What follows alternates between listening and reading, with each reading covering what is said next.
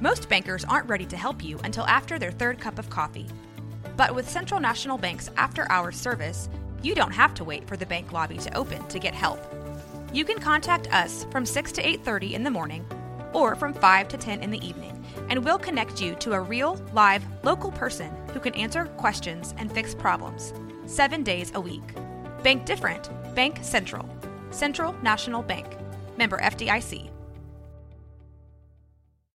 This episode is brought to you by Shopify. Whether you're selling a little or a lot, Shopify helps you do your thing, however you cha-ching. From the launch your online shop stage, all the way to the we just hit a million orders stage. No matter what stage you're in, Shopify's there to help you grow. Sign up for a $1 per month trial period at shopify.com slash special offer, all lowercase.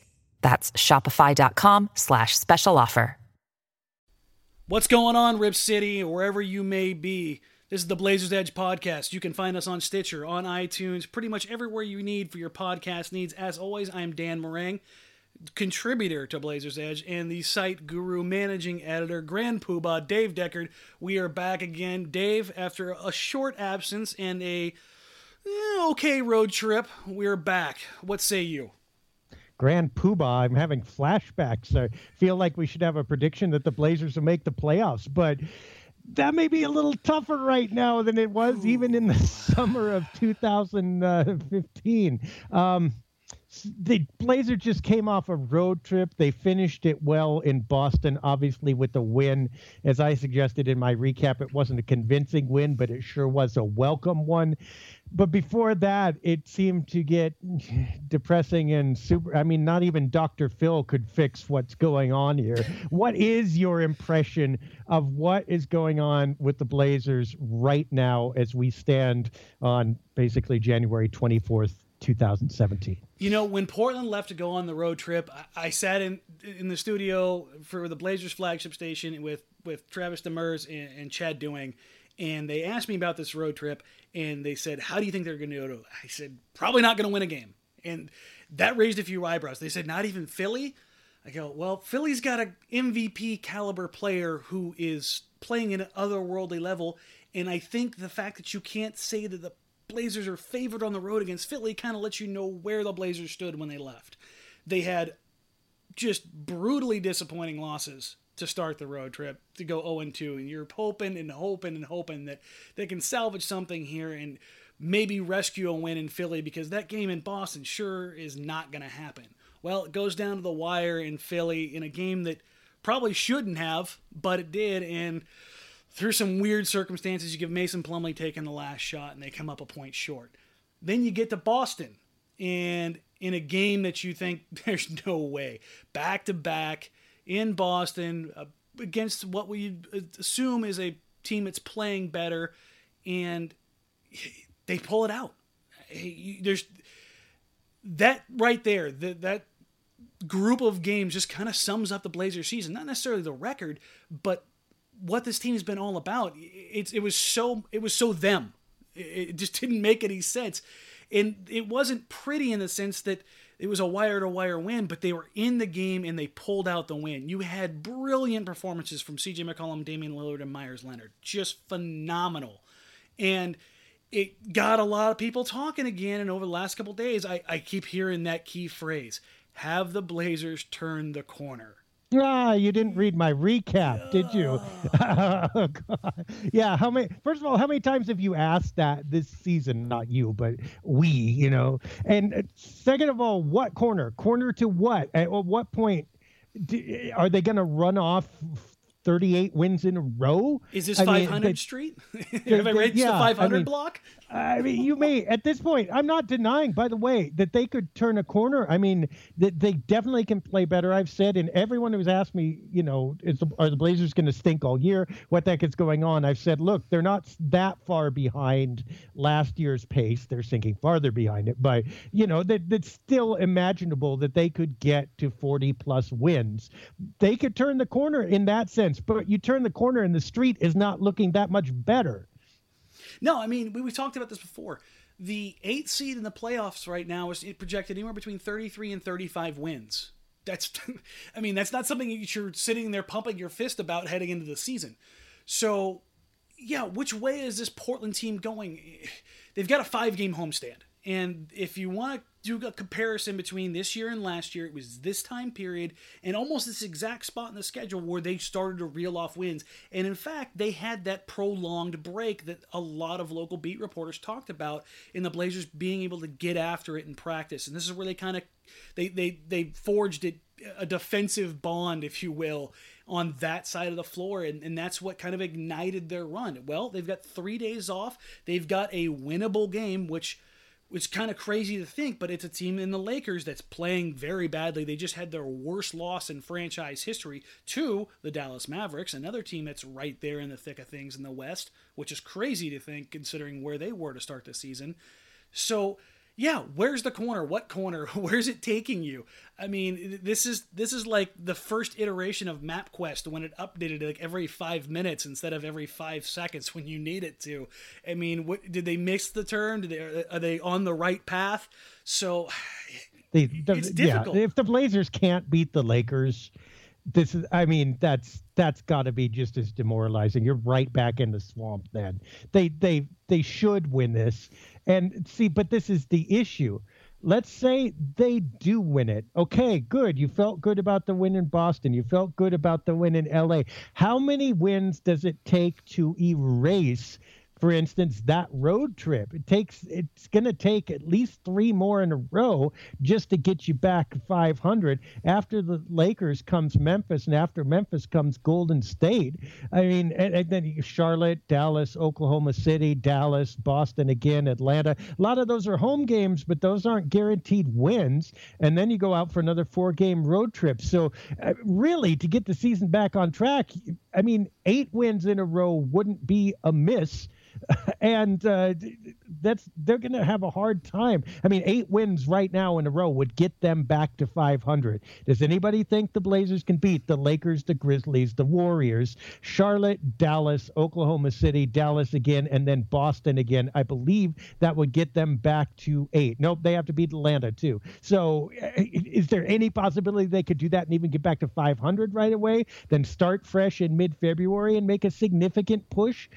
That's asking an awful lot. Yeah, I mean, you're asking for that perfect storm again, heading into the All Star more than a perfect storm. I mean, uh, flawless, like 52 carat flawless diamond of the rest of the 52. season just to get well hey you know if if you want the girl you gotta you gotta spring for the thing dan. You gotta learn this. if, we, if, you ever want to if you ever want to tie the knot i mean you start at 52 and then go down to 48 uh, you say 52 though and flashes of greg oden's jersey goes through my head man. I associate these numbers in a way that just and and then you know i may be making a commentary on marriage too but that's it's not that kind of show. So uh, let's leave that alone so one of the significant things that happened well first of all let's ask this too anything on the road trip besides the lineup change, we've got that. But anything on the road trip that stood out that, that, we haven't seen before. For me, the one thing that that I think is hanging out there right now is that the Blazers are having some distinctively better rebounding games uh, where they're fighting harder and they're starting to control the glass for certain stretches, if not the whole game. They're, they're having a hard time putting a whole game together. But I, I've seen some better effort from the Blazers on the boards and a little better getting back in transition in some cases. And when they do even those two things, they tend to succeed. And that I think those were both kind of non-factors or bad factors in the first half of the season here. So maybe there's some hope there for me that if they shore that up, they can start turning this toward the right direction. Have you seen anything different recently that analytically? Yeah, you hit the nail on the head in, in that those those little things like rebounding, uh, uh, the grand scheme of things, as long as you're securing rebounds as a team, it doesn't matter who's getting them uh, transition defense, and I think that feeds more into the the effort narrative that's kind of been there and waned back and forth. It's not rocket science for anyone to look at this team. It's just that there's been some things that have been amiss, and a lot of them have been effort related, and they translate out on the court as such. In every one of these games, even in the bad, bad games where you saw in against Orlando and you saw against Washington, where there was effort just wasn't there. There were also times when the effort was there and you could see it kind of come together for a few minutes. And that's kind of been the story of the year. In the game against Philly, even though they lost it, you could see there was a little bit of dog in them. And I think that was emblematic of a team that kind of carried that that torch through the end of last year, and it appeared again in Boston. And I don't know if it's so much hashtag they as it is a pride factor, and I think a little bit of that is shown through, and that's less analytics and more just kind of eye test. But I had to go back and, and crunch all the numbers to, to really take a look at the big picture. But I've kind of stepped away from that a little bit over the last couple of weeks just because I wanted to take a broader picture of what exactly is going on and the little things as they as you kind of highlighted them and how they translate to the team and, and I mean obviously the, the, the big stuff is the lineup change. I mean if yeah, we would have yeah. talked about that I mean right. if we had suggested a lineup change going into this season the the the, it's crazy. the torches Especially, and pitchforks would have been out especially this lineup change. But let's before we close that, it's not hashtag they anymore. It's hashtag we. It's hashtag put a body on someone and move mm-hmm. your feet. I mean, and the Blazers need to realize that if they do a couple of those little things, their offense is really powerful and they're going to come up with some W's. But if they don't, it all goes to waste. Now let's go to that lineup change uh, that you talked about. It happened in Philly, did not result in a win. Uh, didn't didn't even necessarily result in that good of an output. Uh, Evan Turner and Noah Vonleh uh, become, the, in essence, the starting forwards. Uh, in Philly, Turner shoots two for 10, gets four points. Vonleh's four for six, 10 points, which looks a little better, but you still wonder if if those 14 points could have been equaled by the regular starting forwards, or if you got 15, you win the game. In any case, it looked better somewhat uh, in in Boston. Certainly Turner did. He had a I thought really good game coming back to his old stomping grounds. Twelve points and four of nine shooting wasn't spectacular, but at least he was decent. Uh, Noah Vonleh again had had decent stats considering his 17 minutes, but fouled out of the game defensively. What, what do you think of this lineup change? Uh, do you think it's permanent? Do you think it was effective? I don't think it's going to end up being permanent unless things go a little bit sideways down the stretch. And even then, I think the lineup would change even further. But I think we'll talk about that a little bit later. With Vonleh, I think you're getting a guy who he started last year and he had his place basically taken out from under him. But he never really, I don't, I don't want to say he didn't earn it, but I don't think he really ever earned it. And now that he's giving that opportunity again, he's bringing energy he had six offensive rebounds on his own in the first quarter against Philadelphia. He yeah. brought it. He went after it. He went hard. And I think that kind of attitude kind of feeds to the, the points that you were making about the extra aggressiveness on, on the backboards. And I, I think that's a good thing. And I, I think that Stotts is coming in coming at that from I'm going to get a guy who's going to give it for me every single minute that he's out there. And I think Aminu was doing that. I think Harkless was doing that. But I don't think it was infectious. And I think the way that Vonleh was going about it and going after everything was infectious. Now, Evan Turner is a weird one to me in putting him in the starting lineup because the way you have to stagger the lineup going forward made for some interesting lineups. You, you saw Leonard and Aminu out there with Damian and CJ at times, which we haven't seen much of this season. Uh, so you got a kind of a weird amalgamation of parts that uh, that hadn't always been out there, and at times were spectacular, and at times, like in the Philadelphia game, were really bad. Um, I think in the long run, it'll be more effective for these different units because they have more experience and actual game time together. And for Portland, I think it's a better idea to start doing these kinds of things now because number one, you don't have the time. Number two, you're still a very, very young team, and building upon this and seeing what you have in certain guys is going to do more for you in the long run than any amount of wins are going to do for you in the short term. Well, here's I here's what I kind of worry about.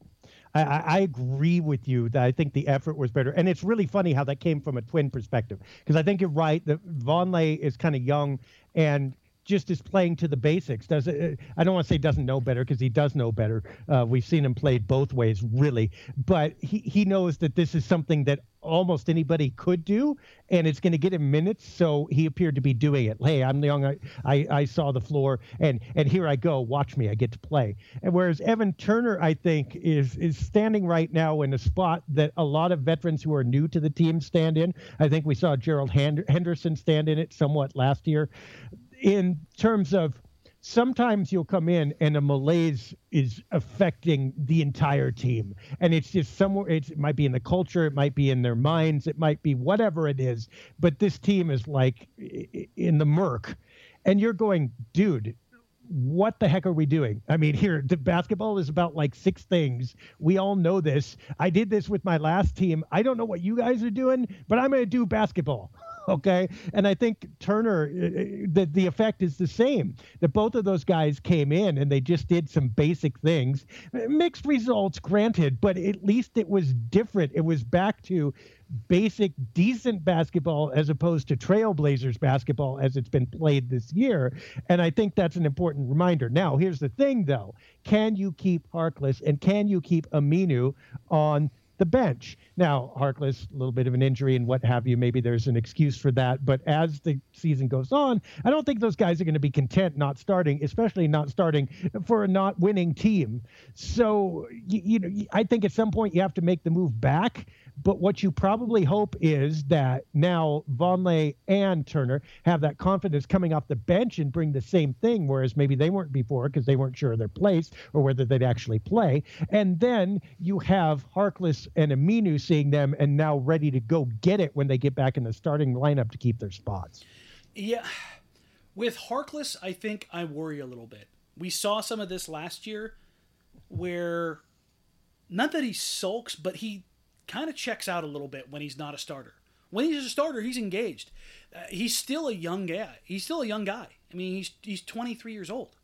So toying with him in the lineup is a lot like toying with Noah Vonleh in their position, in that they're still not fragile, but they're susceptible to the emotions that come with it. These aren't 10 year NBA vets that go, okay, I understand, I don't like it, but this is how it's going to be. These are guys that are still playing for their NBA livelihoods. So I think it could present a problem if this team does take a little bit of a downward trend and Harkless isn't seeing the, the minutes that he was seeing before and instead is seeing a younger player that, that, with that potential tag getting minutes he thinks he may or may not deserve. Um, same with even with Evan Turner in that position. So I, I think it's a really, really difficult, difficult, difficult uh, minefield for Terry Stotts to kind of walk through. Yeah, I mean, and that's the other side of the coin. If it goes bad, it could go fatally bad because it's not like there's a lot to cling on to right now. So some of these guys, nah, you know, may be able to check out to just say, this is crap and the season is crap. Now, I don't believe that that's their intent, but at some point when things are not going well and you're not getting the minutes or the due you feel you deserve, a little bit of that is involuntary. Now, I'll put you on the spot. We pa- we painted the best case scenario. We painted the worst case scenario. Which one of you, those things do you think is more likely to happen? Worst case. I mean, I've kind of been on that that bus since July. Yeah. Um, it's just it's just one of those things where I don't think you can catch lightning in a bottle again. I, I and for this team and for the long term, I think it's better that they bottom out. So and I know it's easy to say that from my perspective. Mm-hmm. How that translates into the relationships with the players, with the coaches, with the the office, the front office personnel, and how that whole. I mean, how do you if things do go sideways? I, I, as much as I want to be a fly on the wall when that conversation takes place with Neil Olshey and Damian Lillard, I don't know if I necessarily want to be there for that conversation. You don't want to be anywhere near the building, anywhere near the locker room, anywhere. They just need to shut the doors, kick all the cameras out, and yeah, uh, that there will be rumbles when that goes down, and and the chances of everybody exiting that locker room together and happy uh, I mean, Olshey and Lillard is one thing, but like, okay, basically you invested luxury tax money in this team because it was so great together. The chances of them exiting all on the same page at Heck, any given point, team, yeah, let alone the end of the year, yeah, almost nil. Uh, but before we move on, now we're talking about the rest of the season. We we would be remiss in not bringing up your boy, Mister Meyers Leonard, playing like a beast uh, against Boston. And already, you know, I've heard people say, because we've had a couple days to think about this win now and, and his performance, this isn't like other Meyers Leonard outbursts. This was different somehow. And, uh, you know, he had 17 points, a couple of nasty dunks, hit four four three pointers. I mean, the guy, there was very little to complain about given his background and performance. Do you think at least Meyers Leonard has a chance of having turned the corner? I, I have this big giant smile that I need to wipe off my face a little bit because I'm sitting here reminiscing at the Boston game and how fantastic it was. Uh, you should reminisce about this summer. If you weren't with us this summer, by the way, you missed a lot of knowledge being dropped on you. Uh, a fairly accurate prediction of how things were going to go down. But in any case, when when people were complaining about that, uh, Dan spent most of the summer talking about Meyers Leonard and his potential, how this is his year. It did not quite turn out that way, although I mostly agreed that it well could have been. Uh, but in Boston, it was. So anyway, go ahead, Dan. I didn't mean to interrupt you, but no, Meyers Leonard was in full effect, and the, a lot of the local beat writers, uh, Dane Carbaugh, who's who's part of Blazers Edge, we're we're all firm members, and we all, or those of us that are out there, claim to be president of the Meyers Leonard Club. Um, first of all, I would like to tell Dane that it is mine. It is my throne and mine alone. I do not share. I do not abdicate. Um, with that in mind, I was jumping off my couch and thumping my chest right along in lockstep with Meyers Leonard. Meyers Leonard, when he has the right mindset, is more than just a capable NBA big. And by that, I mean not just the dunks and the threes, it's the combination of size, athleticism, and emotion. When he threw that first dunk down, everyone in Boston was oohing and awing. You could feel it. It felt like the night before when Joel Embiid dunked on the entire Blazers roster. There is something to be said about the mentality of the dunk, and I've said this a million times. And when he has that kind of aggression, it it transcends the whole team. It it goes everywhere. You can see Lillard getting fired up. You can see McCollum getting fired. Everyone is there with him. They want him to succeed. I think just like fans, and not just because of their own self awareness and being a part of the team and wanting the team to succeed, they individually want Meyers to succeed because of the talent that he possesses. In the way he was playing, that was that's peak Meyers right there dunking on everybody, going in for the second dunk, which was glorious, shooting without hesitation and canning it. Although we had that one three, it spun around 37 times before it rolled in, but it was still buckets. But when you get that kind of contribution from him, not just the box score, but that mentality, the way he only ended up with four rebounds, but it felt like he was controlling the paint because of how big and how dynamic he can be and how much space he can eat up. It's a more athletic Robin Lopez with his build.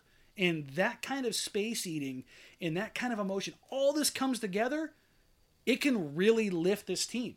And what's crazy is the Blazers aren't in that game without Meyers Leonard. Because during that point in time, it was still kind of wishy washy which way the Blazers were going. And then he, the two hammers, and then consistent three point marksmanship kind of steadied them. Now his plus minus everything was one of the worst of the team, but he to me was was the key to the victory that night. If you use plus minus on a single game, I feel sorry for you. Yeah. well, you know, I'm looking up legend here, and there've actually been two incarnations of you say Meyers legend. There's the uh, 1985 legend, which was kind of a Princess Bride ripoff, even though it was uh, it was actually produced two years before Princess Bride, but uh, there's an 1985 Legend, which was the movie Princess Bride wanted to be, and then there's a some 2015 gangster in, in um, a gangster version that was, uh, you know, considered a little bit better, I think, by most people. so, which Meyers legend is it going to be? Is it going to be the terrible fantasy that lets you down, or is it going to be the tough gangster Meyers who uh, who, who brings it to everybody and dominates? Those of us that are out there that that firmly believe in Meyers all agree, I think, on one thing: giving him the confidence and the playing time The thing about Leonard is is the inconsistency of minutes that he gets, and that may or may not be of his own doing. And if given the time, now they're going to play the Lakers, who feature Timothy, Timofey Mozgov. If you're gonna have Meyers play off of that game, he can't get a DNP or six, seven minutes. You, you got to give him 20 minutes. You, you got to give him the opportunity to back that effort up. If you're just going to use him like a relief pitcher, lefty on lefty, it, it, it's just not going to work.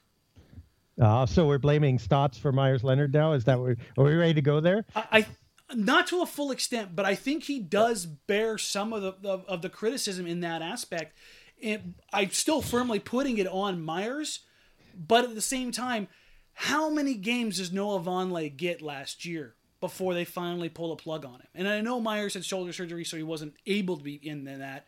And then I think that kind of figures into this year. Meyers started off very, very slow, but every single month of this season, he shot better and better from three. David McKay put a stat up. He started off at 20% in October. He's up to 40% from three in January. I think he's getting healthy. I think he's getting his shoulder right, and I think he's getting his mind right. But we've been at these points before. And it's upon Meyers now to make it happen, but he has to be given the opportunity to let that moment come to him. At IHOP, we've got some waffling going on here. We'll see how it develops. Sounds good. I hate waffles. What? How can you hate what? No, we don't want to turn this into that other podcast where they just talk about restaurants and food. Uh, just, just uh, but but tell me, you got to tell me at least how do you hate waffles? Okay, I'm not how, a breakfast food guy. how is it guy. possible to Uh, hate waffles? My only my only breakfast foods are eggs, bacon, and hash browns. That those are the only things that I eat for bacon for breakfast. Those those are decent, but you got to I- have pancakes. I, I don't I don't go for the bready stuff. No, hate no French toast, no waffles. That's like no hating pancakes. Brandon Roy. It's just not No, done. Brandon Roy is my bacon. Okay, It's it's Brandon Roy is my bacon. a dude. Waffles are okay, and they have the little things to hold the syrup, so you get like syrup and butter with every bite. Uh, It's okay. You and I cannot talk anymore. Let's change the subject. Here, here, here's this even. I don't even like syrup. Oh, oh God! Get off my show. On, Next on, week, on to some, do- on to some lighter reading here, or some lighter listening. Uh, if, if you're looking at this team and my you're talking about giving Meyers Leonard significant run, Noah Vonleh significant run, are you changing the prism? And I guess we're, we're speaking more for Portland fans in general here, of which you view this team. Is this season functionally over? Yeah, you better ask me because I don't take analysis from a guy who doesn't like syrup. Uh, there- I think, you know, depends.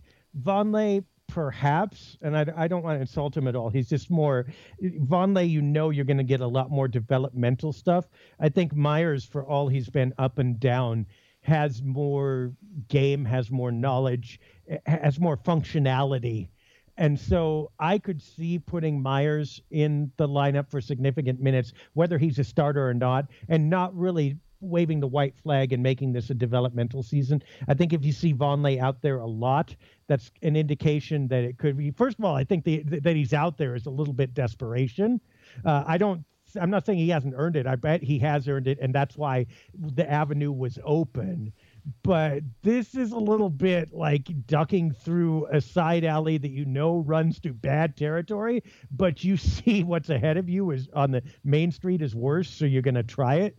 Um, I don't see Vonleh getting major minutes without this season being basically done. But then the problem is, who else do you put out there, and how many quote unquote veterans? Not that the Blazers have any really, but how many guys with more experience do you bench in order to develop people? And I, I don't think you can sell that to that locker room, period. I don't think you can sell that to the stars. I don't think you can sell that to anybody you just paid on, on four year contracts for you. You better hope that you can trade those guys en masse if you do that.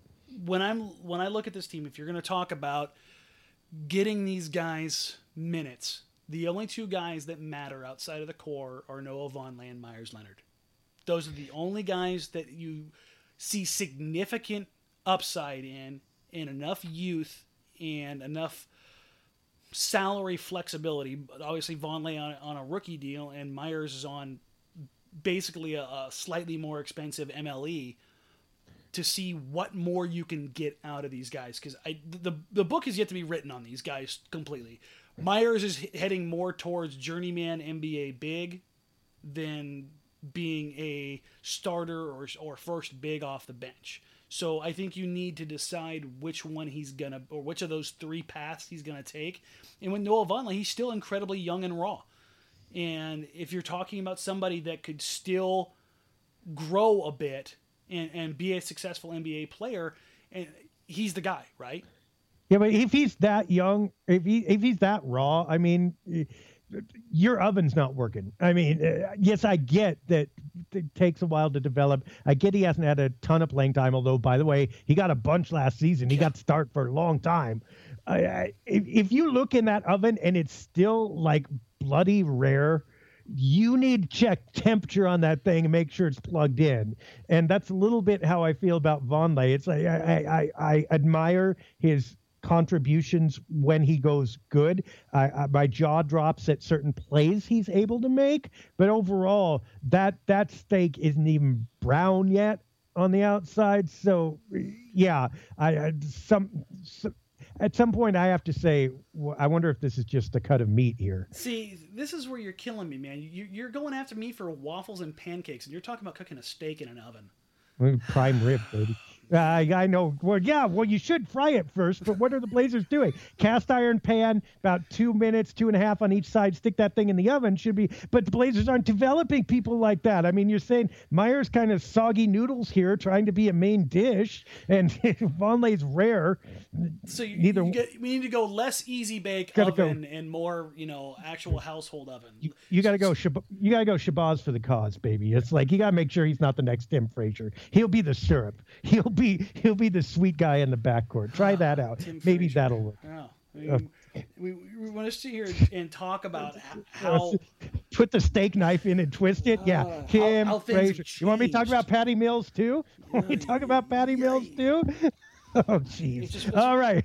Let's move on. Uh, you asked if the season was functionally over depends on what you mean by over. I don't think the Blazers can go developmental now. Is what I was trying to say. That's that's that's not going to happen. I I don't think they can until they're obviously in the last 20 games, maybe the last 10 games, and it's just not happening. And that would require them to be out of a playoff seating spot, by the way, which I don't think is going to happen. As you say, the bar for that's going to be pretty low. They're going to be in contention till the end, no matter what happens. So I I I just don't see them going developmental. Period. Uh, this season, is it functionally over? Yes, in terms of them being anything meaningful. All right, the dreams that you had that they were going to challenge for an upper echelon playoff seed are obviously gone. The dreams that it would mean anything if they upset their way to the second round like they did last year are gone. The dreams that they're significant in any way in this incarnation are done. So, in that sense, the season is over. Do they still have something to play for and something to prove? Yes. Should they still be getting every win possible? Yes, because that is important for all the guys that you're going to keep. And that is important, by the way, because you're spending $112 million and going up for this roster, and you cannot tank a season paying that. That's a disaster. The only thing I can compare that for with is having four fifths of your starting lineup leave in one off season, and we already did that. You can't pile a disaster, another huge disaster on top of that. So no, to me, the season is not over in terms of trying to earn wins, but it's over in terms of dreaming or anything special. What about you? It's over. I, I, I think that it's easier for me to say that because, as you said, we, we've talked about how, at least how you and I viewed this coming into the season. So for, for me, in particular, it wasn't that hard of a pill for me to swallow when they struggled that mightily coming out of the gate. Now, the fact that it hit that hard, particularly on the defensive end, that fast, was a bit surprising.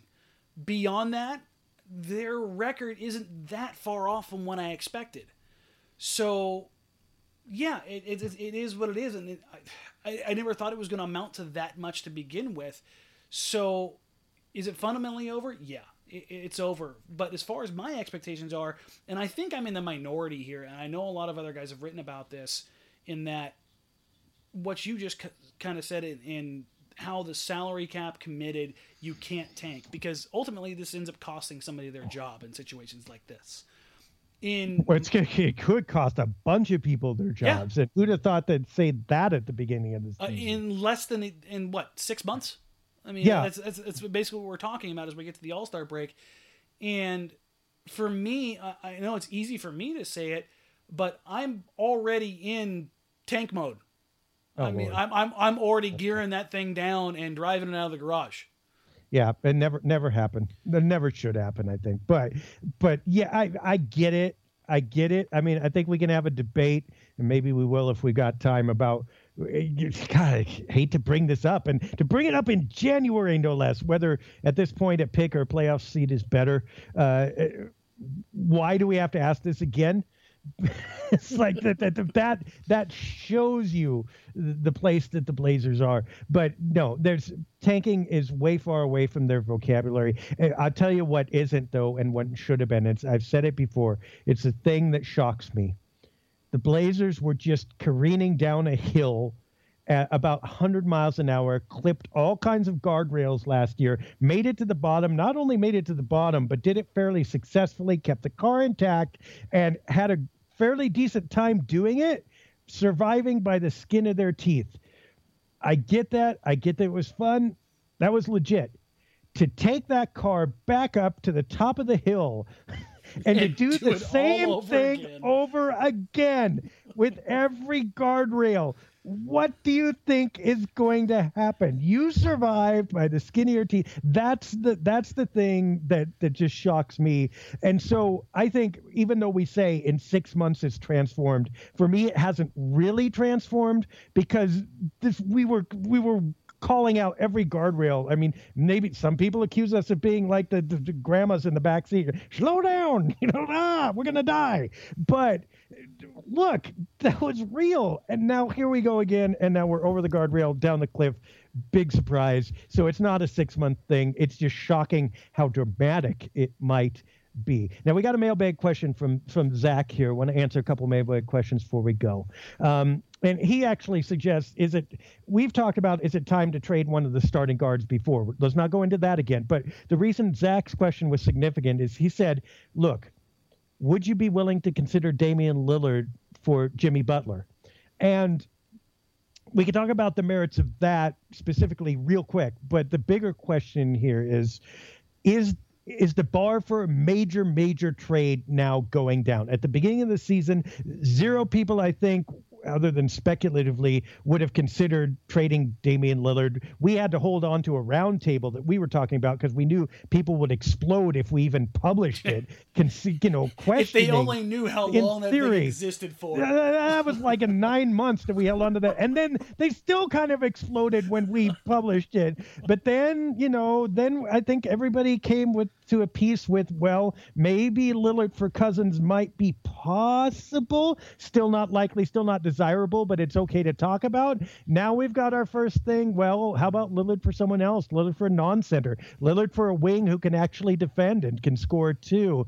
Uh, my question is that bar going down that they're for a major trade that it, it, it not only might happen but should happen. I think on the peripheral of the Damian Lillard ascension to superstardom, there are a few people that have taken a step back.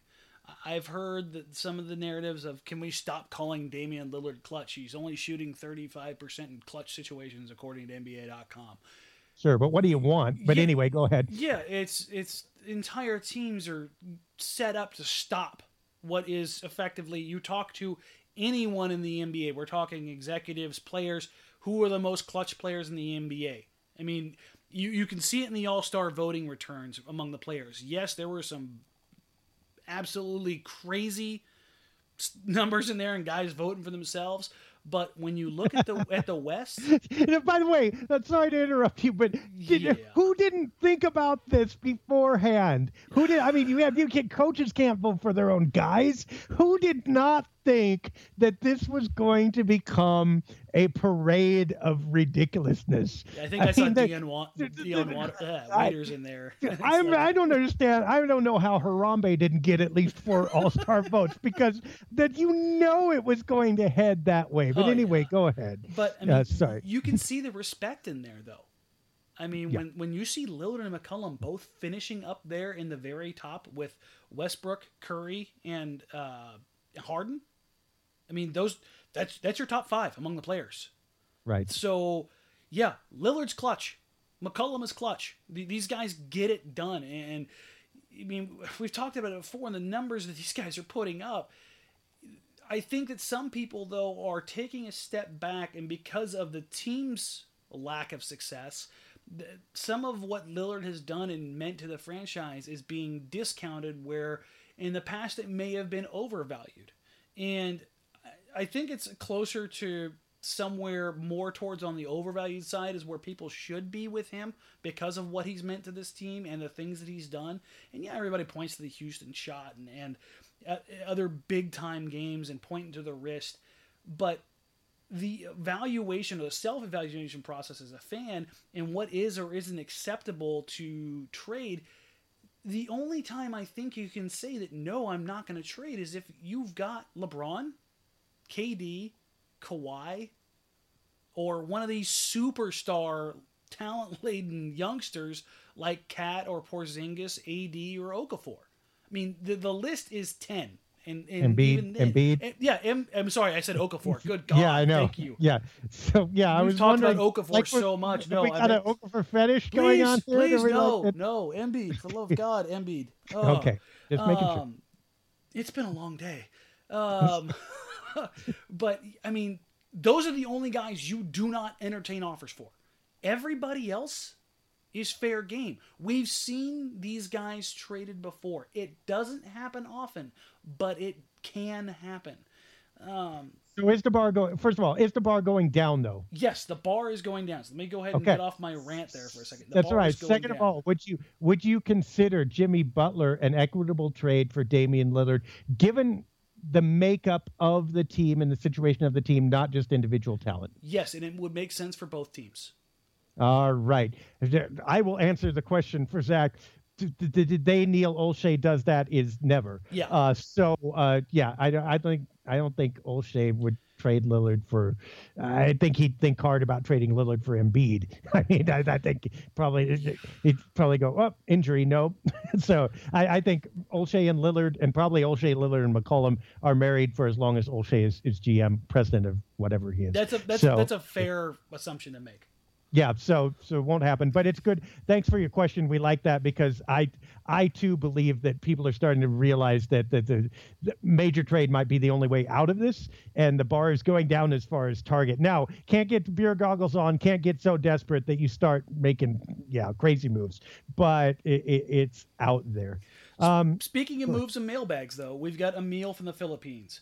Mm-hmm. And while we've discussed Hassan Whiteside and Miles Turner and some of these bigger names and what it would take to acquire those guys, and even you've touched on the, some of the value guys like Nurkic, but there's other guys out there, Bebe Nogueira, John Henson, and Emil's wondering, wouldn't guys like that be more cost-effective solutions and realistic trade targets based on their salary, their age, and the fit with their current teams?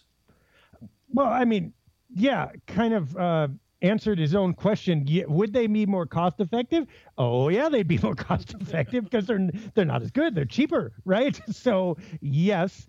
Um, I talked about Nurkic in yesterday's mailbag, and a lot of teams, a lot of people are. No, I shouldn't say teams. Uh, strike that. A lot of fans are hot after him. And of course, uh, ESPN's Mark Stein came out with an article that said Denver is almost certain to move him. I think that's optimistic because he's on a rookie contract. He costs nothing, and it's really hard to get value for that. Uh, for the Blazers, like for instance, look at Allen Crabbe. Okay, their scoring is kind of comparable. You can say maybe Denver would like a shooting guard who has good offense, you know, in, in, rather than a backup center who's discontented. I get it, but literally, uh, Nurkic makes two million dollars. Crabbe makes six times that much. I mean, you, next three years, Crabbe's going to make six point two five times as much as Nurkic is.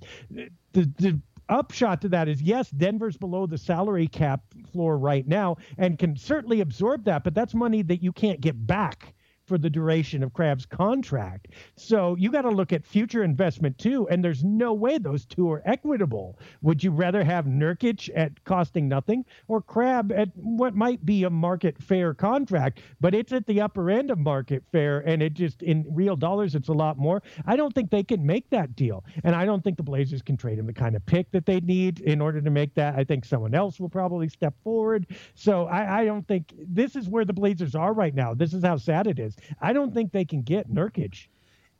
Nurkic to me is the exact kind of deal the Blazers should be trying to pursue, but without mortgaging any of their big time assets, whatever you want to, however you want to scheme big time assets. Uh, what may be big time to a Portland fan probably isn't big time to really any of the executives in the NBA, save Lillard and McCollum. So, with that in mind, yeah, if you could move Crabbe straight for Nurkic, Oh, you do that all day. You all do that day. all day, not just because of it fits a need in in in big man, you know, in mm-hmm. roster balance, but Portland is in dire need of salary cap relief, uh, not just necessarily just for cap relief and, and making things happen, but the flexibility and the need for NBA teams to capitalize on guys on value deals. You need a group of guys on your on your roster unless you are a superstar laden team like Cleveland or Golden State who are outperforming their current salary structure. Heck, even Golden State has those guys. Draymond Green is on a relatively inexpensive contract for what the contributions he's giving. Steph Curry has been on a very cheap contract. So these everybody wants to talk about these these superstar teams, but the stars kind of align for this stuff to happen. That's how KD was able to finagle his way to Golden State. Portland needs to have that kind of flexibility and have young guys that are on these contracts that allow the Blazers to be more flexible going forward. I mean, if you got this deal, you're basically getting $15 million in cap space back. Now, yeah, it may I not mean, work out necessarily that way with the CBA, but that's where you're the, the angle that you're coming from. Right. Well, and the Blazers won't be able to use it, but at least they'll be away from the luxury tax. Uh, I mean, look, what are they going to do if they need to re-sign one player? I mean, and, and they've got one, by the way, still dangling out there. If you want, I mean, you're going to be taxed to the moon. I mean, and and it really does. It ends up restricting the trades you can make too, because you can't take on uh, even if even if the CBA allows it, you can't take on more salary and go deeper into tax. You're going to be paying a prohibitive amount. So yeah, for the Blazers, that would make a lot of sense. I don't see it making sense for the Nuggets. I just think that contract is too valuable valuable right now, and, and the guy is too serviceable, even if he's not ideal. They've got to find something that's that's more production for him than the Blazers can give. And while so, well, Crabbe gives them something that they need, but is mm-hmm. it enough for them to get one and a half, two wins that Crabbe's probably going to give you in the immediate future? to make that move. It, it, I mean, over the, the length of his career, how many more wins is Crab going to give you versus a player that you may be able to bring in on a max or near max deal that you may or may not be able to facilitate if you do make this move? Yeah. Now, the uh, the story is kind of the same for Bebe, although I think the uh, I I believe that the uh, the issue is less because I think he's probably a less talented player uh, right now, or at least less productive player. So probably you could sneak in there. Uh, although I'm not sure about Toronto's uh, cap situation offhand. And when I look it up, a video blares in my ear all the time. It autoplays, so I'm not going to do it right now. But uh, look, it, it, can you do something like that? You, you have to believe to keep yourself from going insane that the Blazers could make a move like Bebe or Henson. The question is, will that be enough? And what are you making that move for? You, they're young players, yes, but do either of them have real star potential? Yeah, maybe. Maybe, baby. I don't know. baby, baby, whatever. But uh, you have to make a move right now. I don't. I think the Blazers are past the line of making a move to try to incrementally get better this season. I think that's done. They, if they make a move or when they make a move, they need to do it in order to bolster themselves for the next few years with something that's either guaranteed to provide more wins or at least provides a lot of potential. And I don't see that small move as doing either. No, the small moves you're, you're essentially you, are moving the, the pieces around the chessboard. You, you're mm-hmm. setting yourself up for the future again, and I don't see that as as a bad thing from from where I sit. In that, making yourself more flexible, restocking the cupboard, so to speak, gives you that flexibility. And well, yeah, that's the way that's, that I want to see them go. Reality is is not going. I don't think is going to go down that road it's the one way it works is if they can do m- multiple deals like that and they get themselves back under the cap by a significant amount. Mm-hmm to be difficult, but they might be able to do it by throwing out on a lot of veterans at teams that can accept salary. But the thing is, if other teams are accepting a lot of salary for your mediocre players, the players you're going to get back are not going to be real significant. That's the price you pay, right? So basically, the other team is thinking spending a lot of money on a couple of mediocre wing players that aren't really performing that well in, Portland, aren't performing well enough for Portland to keep. We'd rather have those two players and spend a lot more money than have this guy on a rookie contract. That tells you a little bit about that guy. Yeah, I mean, it, it for the trade to be equitable, there's going to be give and take. And, and the old saying in the NBA and across other sports, if both teams are unhappy, then the trade worked. Right. And I think, but both teams might be unhappy for the wrong reasons. Yeah. in those, I mean, as, they say in wrestling, that would be bad heat. And and by the way, the Blazers would get bad heat, I think, internally too, because uh, even if Olshey was building up flexibility again, uh, again, his Selling entire relationship is, is yeah, impossible. that's it starting guards. I mean, what are you doing to us? I mean, look, yeah, we got three or four years left on our contract, but we expected to win in those three or four years. We wanted to be doing something, making a mark, not restarting. And by the way, here's the problem with going with young guys too, or even going for draft picks. Let's say Blazer dreams Blazer fan dreams came true, and they could unload some of these veterans for draft picks and make a mark in the draft, which Olshey's been pretty good at. How long?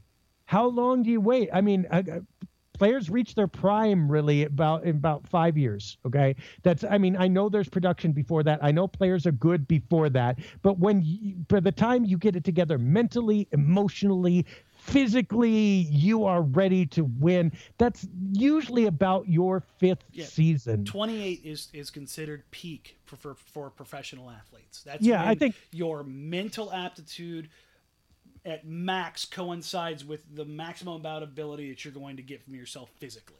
Right. And I, I know stats stats probably peak before then, but we're talking about the entire we're talking about winning now, not just mm-hmm. producing.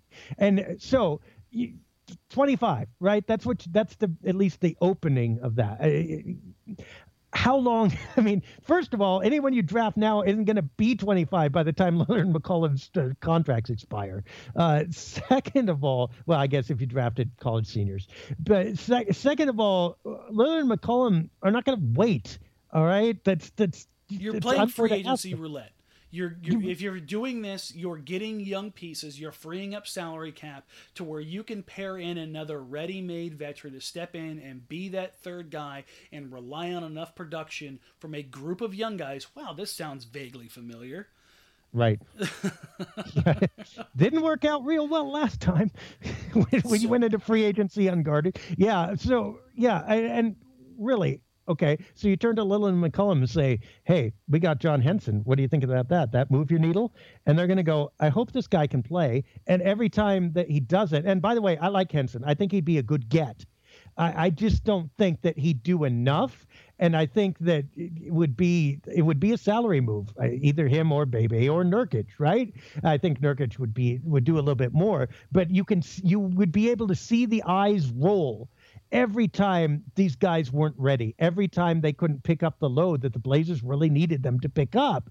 And at a certain point, that frustration builds. And at a certain point, you just start to go into business for yourself. You say, okay, we are going nowhere. I'm going to score 30. I'm going to be the all star, and we're going to bide time. And let me look around and see what my options are when my contract runs out. Yeah, and that's how you get in a place like the Sacramento Kings. Oh Lord! Oh, you do you? Oh, you invoke Sacramento. It's first, it's I hate syrup, and second, Blazers and Sacramento Kings are equated. We better stop right there I'm just- for this. I'm Just, just oh, this, Okay, let- let's just let's go ahead and take a quick flashback here. When I when I've said that this team after this free agency period looked a lot like the Phoenix Suns, and now everybody's ah, that's a hot take, that's a hot take, that's a hot take. Well, I bet you if you pull those articles from two years ago and you replace Phoenix Suns with Portland Trailblazers, that narrative from those articles rings pretty darn true.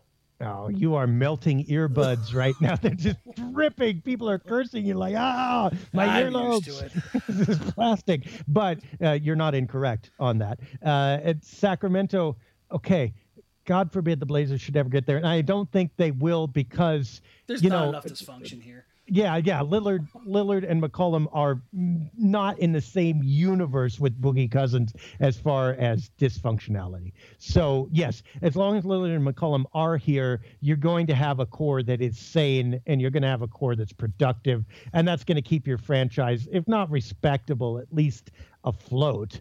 Uh, but but yeah, I mean, there is the potential for the Blazers to be managed into oblivion. And I think that they're on the cliff right now, if not sliding over.